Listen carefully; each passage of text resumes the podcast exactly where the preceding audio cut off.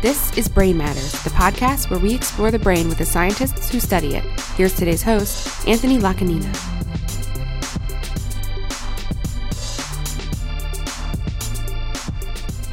Hey everyone, you're listening to Brain Matters. I'm Anthony Lacanina. There are certain events in our lives that we are able to remember with a pretty decent level of detail. These are usually important or unique events, maybe when you moved to a new state or went through an emotional breakup. But the vast majority of events in our lives, we have a hard time remembering or have simply forgot. For example, do you remember what you had for lunch 2 months ago? I know I certainly don't. In fact, even for those significant events, it turns out that the level of detail with which we can recall decays at a sort of shocking rate.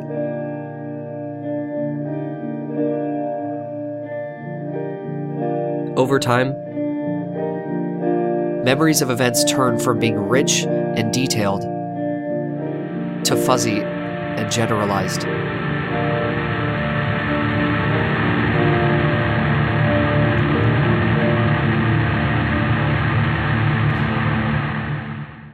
So, what is going on in the brain to explain this?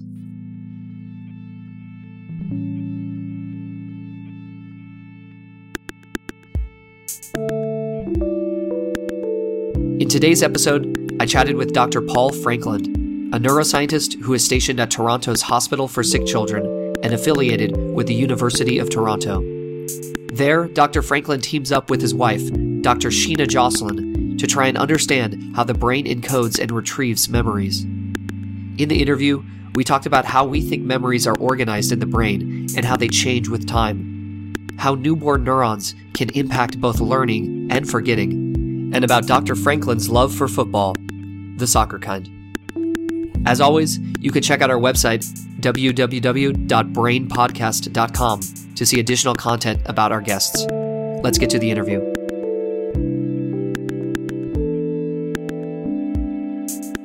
Okay, so I'll start. I'm Paul Frankland, and I have a lab at the Hospital for Sick Children in Toronto. It's a pediatric hospital, and then our lab is also affiliated to the University of Toronto in departments of psychology, physiology, and student medical science. So we've been there about 10 years, and my lab is a particular situation because it's actually two labs. My lab, and my wife's lab, are completely integrated. They run together. And in those labs, we're interested in memory in general. And in particular, we're really interested in two questions. And the first question is how our memory is organized in the brain and how, as memories age or mature, how that organization might change and the sort of processes that contribute to that reorganization.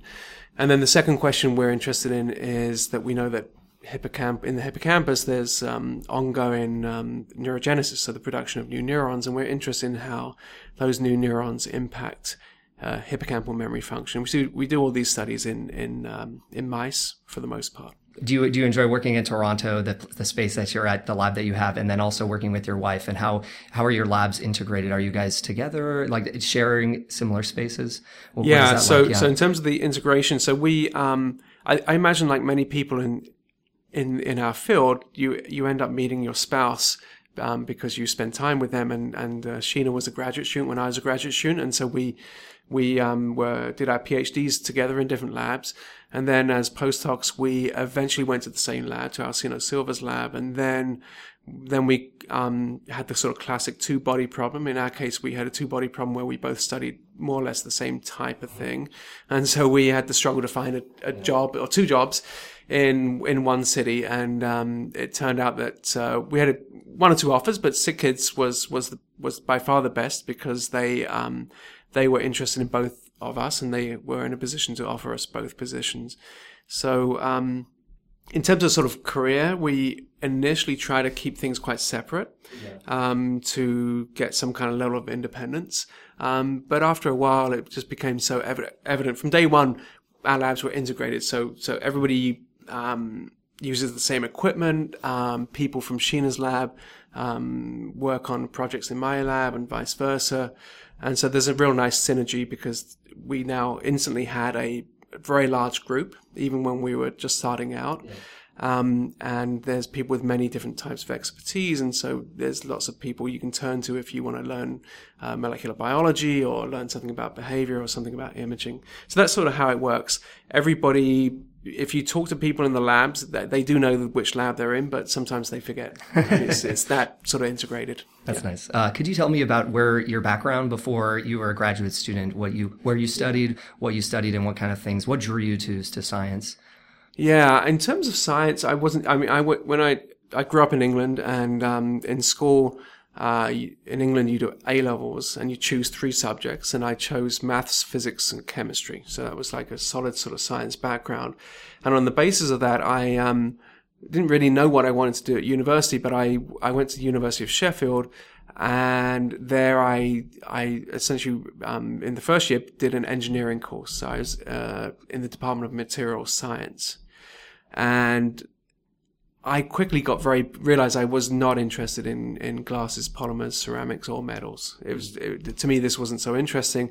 I was interested, I've always, like anybody, been interested in how people work, and in particular in sort of psychology. And so across the field from where material science was in Sheffield, there's the psychology department, and I decided to switch to psychology. So I got to psychology, and then I became a little, some aspects of psychology were a little bit unscientific for me, maybe a bit too artsy. So I gravitated naturally towards what we might call the sort of harder end of psychology. So in the final year there, I did a thesis course in neuroscience, and we did recordings from anesthetized animals and looked at sort of sensory inputs into the superior colliculus. And so that's when I sort of got the bug about doing neuroscience. I actually had a very similar trajectory coming into it, where I started biology, liked psychology, what was really interesting me, but then it was the mechanistic kind of stuff that sort of like got me interested in it. What drew you then to graduate school, and where did you go to graduate school? Yeah, I went to graduate school in Toronto. Was that immediately after graduating, undergraduate? Yeah, it was pretty much. I spent 1 year doing a bit of traveling, and then I went to Toronto and did my PhD in a psychology department, but again doing neuroscience work. Okay, so at that point you kind of said neuroscience is the bug. Interested in that. Okay, yeah. So then you met Sheena too in graduate school. Was that early on, or was that like? That was pretty early on. I think it was in the first year we met. Yeah. Awesome. Yeah. Okay. Cool. And then you guys both. What was that experience like for you? Well, the Toronto experience was good. It was the department I was in was a very strong cognitive psychology department, and still is. So they had people, some of the sort of the greats of North American cognitive psychology, people like Endel Tulving and Gus Craik, Morris Moscovitch were in this department. So there's this very strong tradition. So in that sense, it was an exciting place to be. And also a lot of my contemporaries also went on and stayed in science, and so have jobs now, albeit not necessarily in neuroscience, but other fields of psychology. So it was a good time. Could you talk about the next step after graduate school? Yeah, so at that point, in my PhD, I studied the startle reflex. So in a very sort of reduced rat preparation, so there wasn't much behavior. I was recording in the muscle, and I was electrically stimulating parts of the brainstem.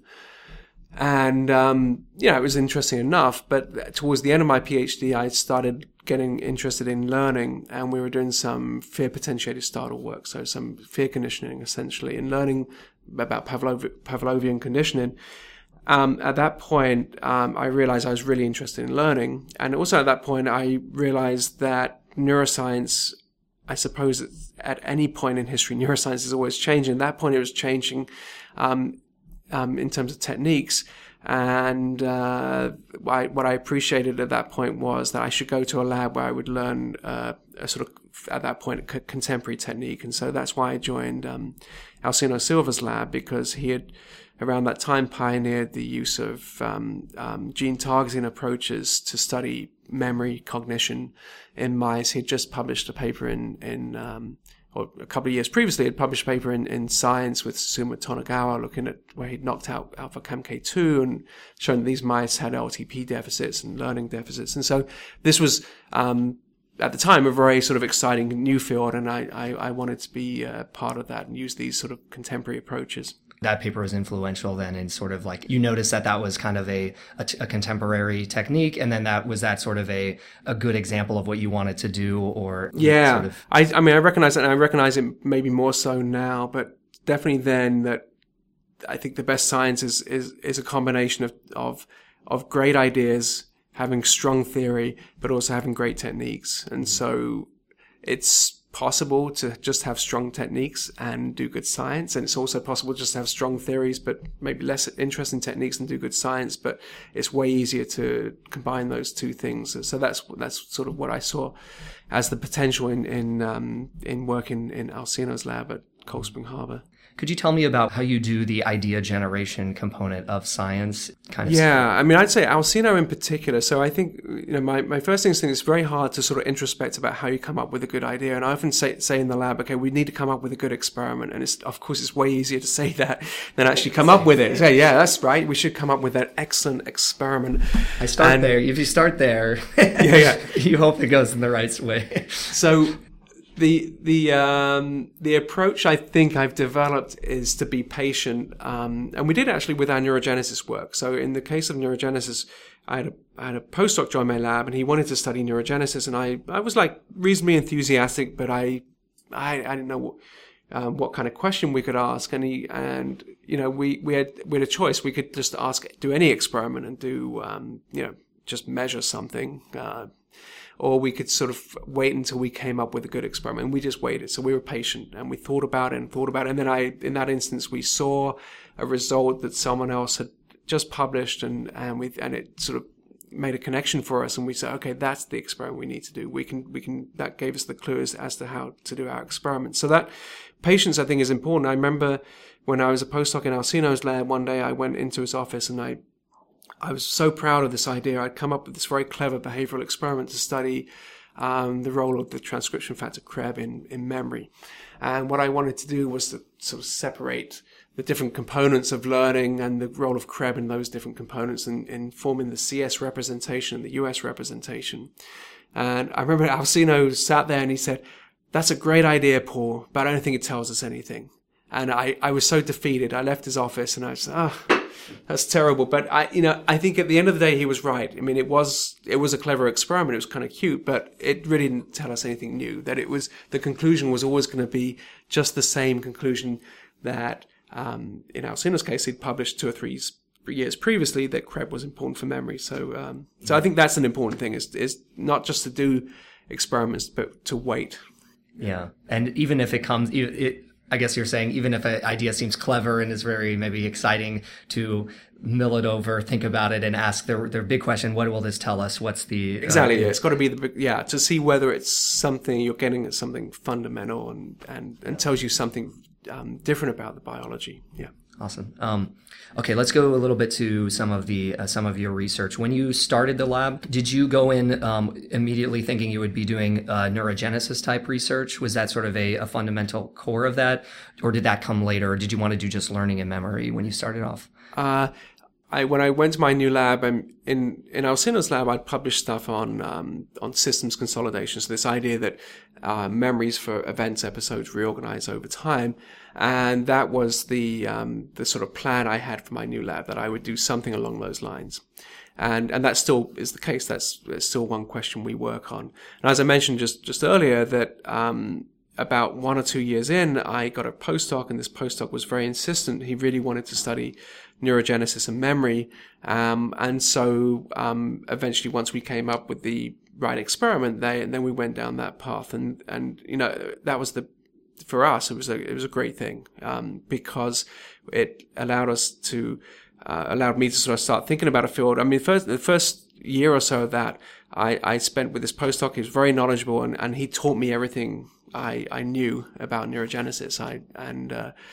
So I learned lots from him. And at the same time, I think we benefited from having a reasonably sort of fresh perspective on the problem compared to other people who'd been in that field. So it's actually very nice to go and start thinking about something which you're less familiar with. You're less constrained by the sort of existing sort of knowledge and existing sort of zeitgeist. In terms of neurogenesis, so neurogenesis is the production of new neurons. Of course, it happens embryonically and postnasally at high rates, but it persists in the adult brain in two particular regions, and within the hippocampus and also within the olfactory system. And so, through this work, we became interested in how that production of new neurons might impact memory function in the hippocampus. What are some of the core findings that maybe your lab or other people have produced to convince us that these newborn neurons in adulthood are important for forming new memories? So the first study we did was we were interested in asking the question whether these new neurons became integrated into hippocampal memory traces. And so the approach that we took was to use a immediate early gene mapping approach to identify cells within the hippocampus that are activated during memory retrieval, for example, and simply by doing immunohistochemistry, label newborn cells and then label cells that are activated and ask whether there's overlap. To what degree do those populations overlap? And through that work, we were able to sort of determine or define the age at which, the cell age at which new neurons become integrated and begin to contribute, presumably, to hippocampal-dependent memories. And obviously our work is not alone. There was many other people doing similar types of experiments, which sort of converged on the same type of idea that cells need to mature to about 4 weeks or 5 weeks of age before they become integrated into hippocampal circuits and become important for memory function. So this is the idea that these newborn cells are turning over throughout your adulthood, and yet it takes about 4, potentially 5 weeks till they reach an age in which they can then integrate into a circuit. Yeah, I mean, it takes a couple of weeks for them to make connections, to just grow. To grow axons, to grow dendrites. And to mature enough so that they sort of behave like mature neurons. What's your idea on how memories, I guess, exist at one point in the hippocampus, and then at some point are able to sort of move to another part? How do you think this works, and what is the implication for sort of real life learning? Yeah. So the sort of classic idea is more or less that there is a sort of transformation of a memory from a hippocampus-dependent form to a form that doesn't depend so critically on the hippocampus. I think one of the sort of misconceptions is that even within the sort of standard models of how this process might work, is that information is initially encoded in hippocampus as well as cortex. So it's not like a movement of a trace from one location to another, but it's a gradual sort of lessening of the requirement for the hippocampus to retrieve that information. Okay, so the idea would be both are engaged and potentially integrated early on in the memory formation, and yet then it's the requirement of hippocampuses. Yeah, so over time that memory may be supported independently of the hippocampus and may be retrieved through extra hippocampal dependent mechanisms. Of course, this idea is highly controversial as well. I mean, there's people who would argue that the hippocampus is always necessary for that memory as well. And then there's some nuances as to under what conditions the hippocampus is necessary and what conditions it's not. And that gets into some interesting areas. So the sort of current thinking, I would say, would be that when a memory's become hippocampal independent, that memory also is qualitatively different, that the memory may be less detailed and more gist-like, whereas a memory that engages the hippocampus may be more precise, more detailed, and so on. Could you tell us, there was a paper that your lab put out that I thought was really interesting about this idea that as time goes on, memories become more generalized or more gist-like. Could you tell us kind of how did you get down to answering that question and the evidence that sort of supports that? Yeah, this was a great project and one which is like really, really driven by the postdoc Blake Richards in this case. So he was interested in this general sort of notion that memories might be precise, but over time they may become more schematized, more general in nature. And the way he set about to test this idea was to sort of go back to Ma's work, and Ma sort of talked about the process of consolidation being important for the extraction of what he called statistical regularities. And so what you want to know is how the world works. Typically, you want to generate some kind of model of the world. And so the way he tested this was kind of clever. So he trained animals in a sort of traditional water maze, but changed the task a bit. What he did was, on each day they had a platform, but that platform was drawn, would change location on each training day. There was an underlying pattern to the distribution of those platforms. It was drawn from a Gaussian sort of distribution. And so on any one training day, it wasn't evident where that distribution wasn't evident to the animal. But over time, the animal should start to appreciate that there's some kind of pattern underlying this. And what Blake showed in his study was that he asked the question whether consolidation led to better pattern matching over time. And so what he did was train them in this stochastic sort of water maze task, test their memory one day afterwards or test their memory 1 month afterwards, and ask whether at 1 day or 1 month did they better match the distribution to which they were exposed during training.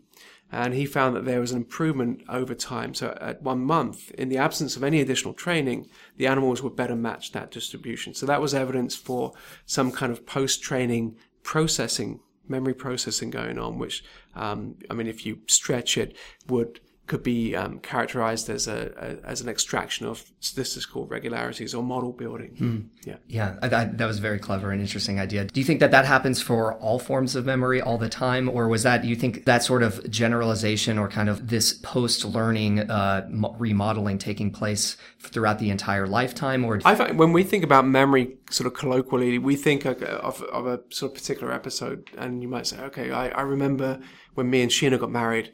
And then you try and sort of remember specific sort of details of that experience. And that's what we think of when we think about memory. But in reality, I think we overestimate how good our memories are. So even of like really critical, important events, like when you get married or maybe when your kid was born or stuff like that, if you go back and you think about it, firstly, your memory is probably quite inaccurate.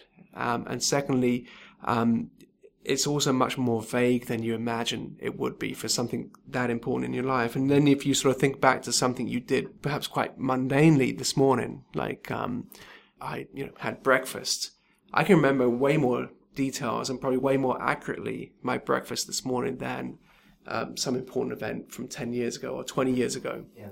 So I think over time, I think what we do is our memories sort of extract those generalities, and we have sort of models of how the world works as opposed to the details. The details in the end don't tend to be that important. Yeah, I agree. And I think but it's interesting that I guess maybe the potential weight or I don't know, significance of the event may set up that you remember the generalities, but then certain things like your mundane breakfast actually gets completely probably forgotten. So that's absolutely true. So I think the vast majority of our everyday experience is forgotten. And that's something we're of course interested in now.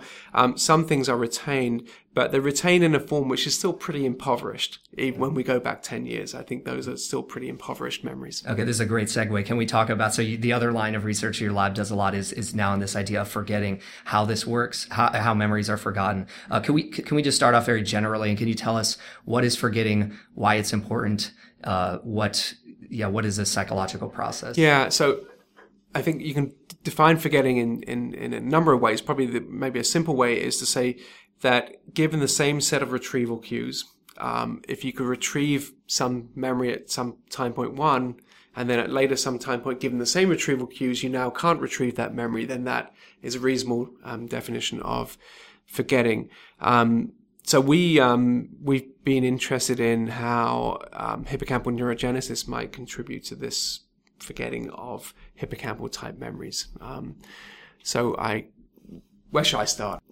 Maybe what I can do is to sort of describe how we got into our forgetting studies, and it was more or less accidentally. We were doing some experiment. It was like some control condition where we had trained animals, and then we had them exercise for a month. Exercise leads to robust increases in neurogenesis, and then we tested their memory. And this was some control condition. And was your guess that they would remember even better or something? Well, our assumption was they would just remember, and then I can't even remember what the motivation for the experiment was. But what we found was that the animals that had exercised for a month and had twice as much neurogenesis, had half as much memory. And so it was like, it was way too interesting to ignore. We didn't quite understand it when we first saw it. How did you feel about it when you first saw this result? What was, do you remember? Yeah, I remember we talked about it a lot, and we didn't understand it, but we knew it was way too interesting to not pursue. Yeah. And so I mean, now looking back, my memory's probably not completely accurate, but so I imagine we got to understand it pretty quickly. Yeah. But who knows? But we then began to appreciate that a number of people before had sort of hypothesized that one impact of new neurons in hippocampal circuits would be to induce forgetting, and whereas most people had sort of emphasized and sort of focused on how new neurons contribute to the formation of new memories, some people had also considered how new neurons integrating into established hippocampal circuits might impact information already stored in those circuits. And so there were some surprising sort of names who had considered this, one of which is Karl Deisseroth, had written a paper in 2004 where he generated some relatively simple computational model of new neurons being added to the hippocampus. And in that model, he had considered the impact on encoding new information as well as already encoded information. And the conclusion from that model was that the addition of new neurons should degrade existing memories. And so there was some kind of theoretical precedent for the interpreting our initial results. Yeah. And so then, how do we reconcile then those opposing potential that you have more new neurons to integrate into a memory, and yet at the same time they compete then with the existing network? Yeah, so we think there's a balance between those two processes. It's this sort of stability plasticity dilemma. The more plasticity you have, the more new neurons you have, you can make new memories, but that's also bad for information already stored in the circuits. Yeah. And then the more stability you have, the less neurogenesis you have, the less opportunity for plasticity. So okay. I think the two go hand in hand with the way we think about it now is as new neurons integrate into circuits, they're involved in, to some degree, clearing out information, sort of eroding existing memories. And at the same time, once they're integrated, then they can contribute to encoding new information. So they have two kind of roles, which they do, we think at the moment, sequentially. What were some of the other experiments you followed up on to look at how basically having new neurons are actually potentially contributing to either forgetting or to stabilizing the memories that are already? Yeah. So once we appreciated that what we were looking at was potentially a forgetting effect, I remember, and this is like when you have these are great moments in when you're doing science, is that when you have that sort of insight, then I remember one evening, Sheena and I wrote out essentially the next 3 years' worth of experiments in about an hour, because it was just so obvious. If we have this model, then we should first test in adult animals. If we increase neurogenesis after training, that should lead to forgetting. If we decrease neurogenesis after training, that should, under some conditions, stabilize memories.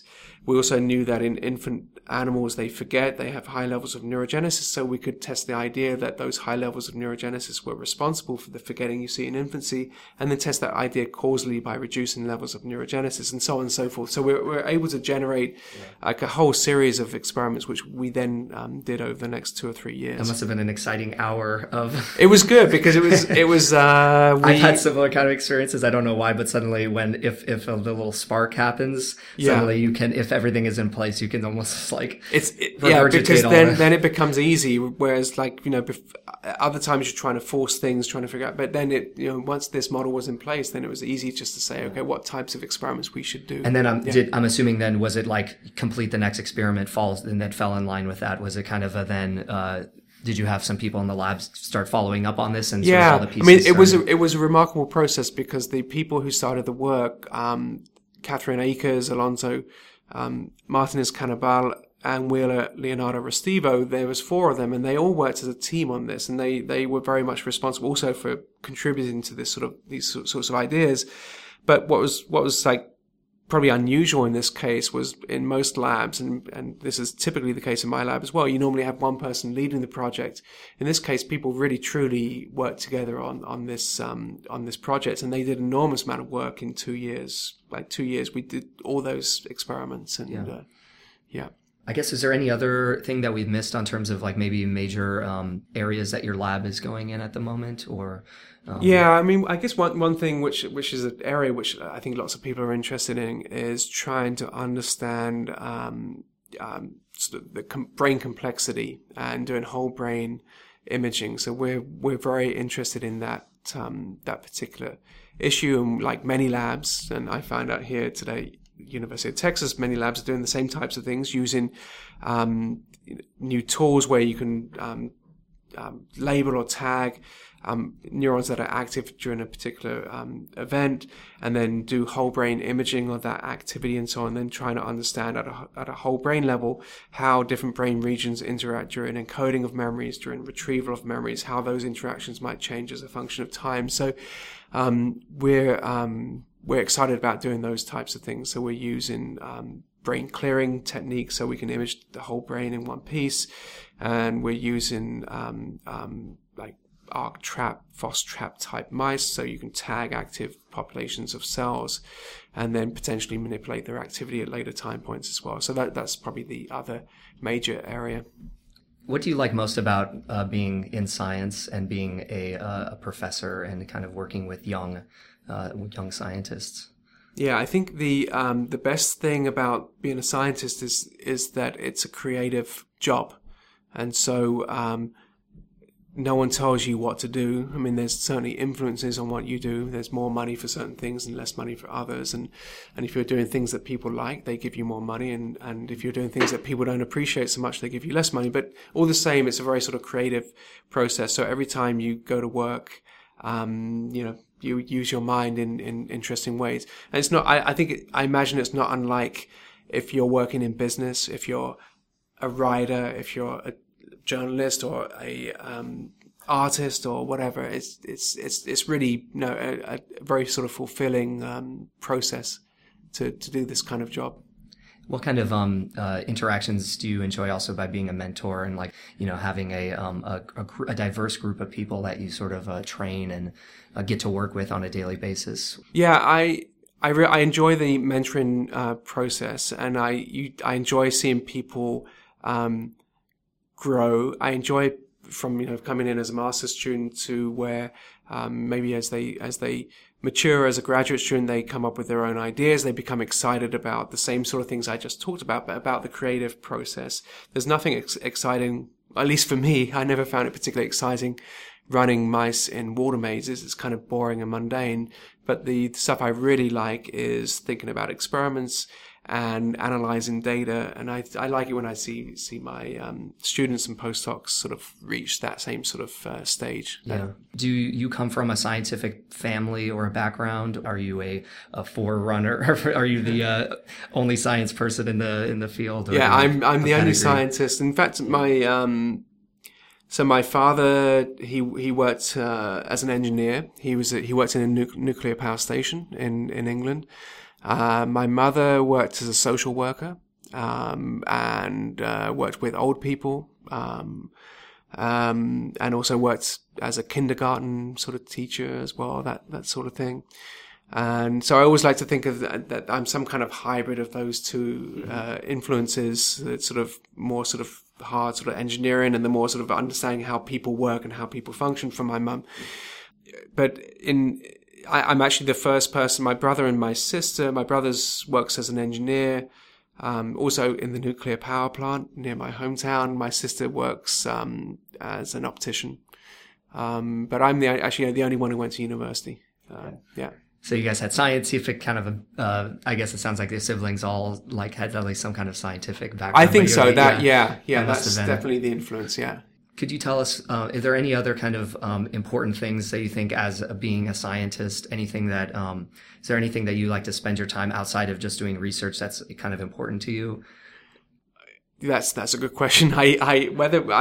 Outside of research, my life has changed in the last 5 years because me and Sheena had a daughter. So I think outside of outside of research, then our time is with our daughter, and so you know, we're doing stuff with her, going to parks, going to museums, and so on. How do you balance then the work and the family kind of?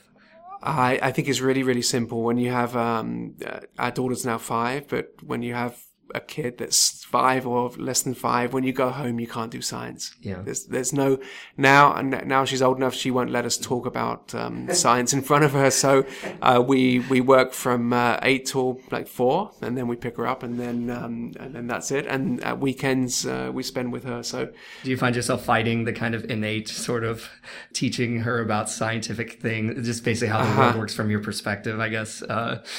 Yeah, she has an unusual knowledge about the brain for someone who's 5 years old, I'd say. And the other thing is, when we were doing the forgetting work and, you know, the relevance of that work to infantile amnesia, she was about 2 or 3 years old. And so we were always asking her about her memory. So we would go to England to see her grandparents, for example. And, you know, we'd ask her a week after we came back, you know, do you remember seeing Granny and Granddad? And of course she would. And then we'd ask her like 4 months later, and she might still remember. Then we ask her like now, and she won't remember that trip at all. So, so we were sort of we want to say using her in our experiments, but we were using her as our inspiration, at least for understanding how memory works and how forgetting works during infancy. Oh, we didn't even talk about that. Could we do a quick summary about infantile amnesia, what it is, and then what you guys think, because this relates to kind of what we were talking about previously, but. Yeah, so one aspect of so infantile amnesia was it's something we're all familiar with. If you ask anyone when their first real memory is, it typically is when you're about 4 or 5 years old. It's most usually for something quite dramatic. I think the most common first memory is the birth of a sibling. It's not my first memory because I'm the youngest of 3. So just getting beat up by a sibling. No. Yeah, probably. It's probably something. No, my first memory is of losing something and being upset about losing my hat off the side of a boat. Mm-hmm. Sigmund Freud was interested in infantile amnesia, and he thought about it in terms of like sort of memory suppression or repression of memories from that period of our lives. But really there's been no satisfactory sort of neurobiological account of infantile amnesia. And what we got into it by way of our neurogenesis studies and seeing the relationship between neurogenesis and forgetting, and then also noting that in infancy neurogenesis levels in the hippocampus are high, as are levels of forgetting of hippocampus type memories of memories for events, episodes, and asking whether those two things were related. So then we went and did some studies to manipulate levels of neurogenesis during infancy and ask whether that would lead to the relative preservation of memories which might otherwise be forgotten. Those experiments, of course, were done in mice. Awesome. I guess the final thing, do you have any, besides now, I'm sure having a daughter probably takes up a lot of your time when you get home. Is there any other interests or sort of like extracurricular things that you'd like to spend time on outside of science just to clear your mind? I know a little bit about neurogenesis, but I know everything about football. So I'm a huge football fan. Who is your team? My team is a very, normally very unsuccessful team. They're called West Ham. Yeah. But right now it's a very unusual time. They're actually 5th in the Premier League, which is highly unusual. So this is for you. I'm sure like I know this feeling that if you root for the team that is normally not winning and, you know, it's been a long time, it's extremely satisfying, more satisfying than, There's a big sort of error signal there. So when you get the return on investment, that time and disappointment is now turning around. Exactly. Yeah. Awesome. Do you how was your World Cup experience this year? I'm English, so my World Cup experience every 4 years is miserable. Yeah. So and it was no different this time round than 4 years ago and 4 years before that. You guys were in the league with Costa Rica, and Uruguay, Italy. That was an interesting story. It's the normal sort of like you know, lots of huge disappointment for all English people, and yeah. Someday. All right. Well, Paul, thank you so much for talking with us today. Well, thanks very much. Yeah.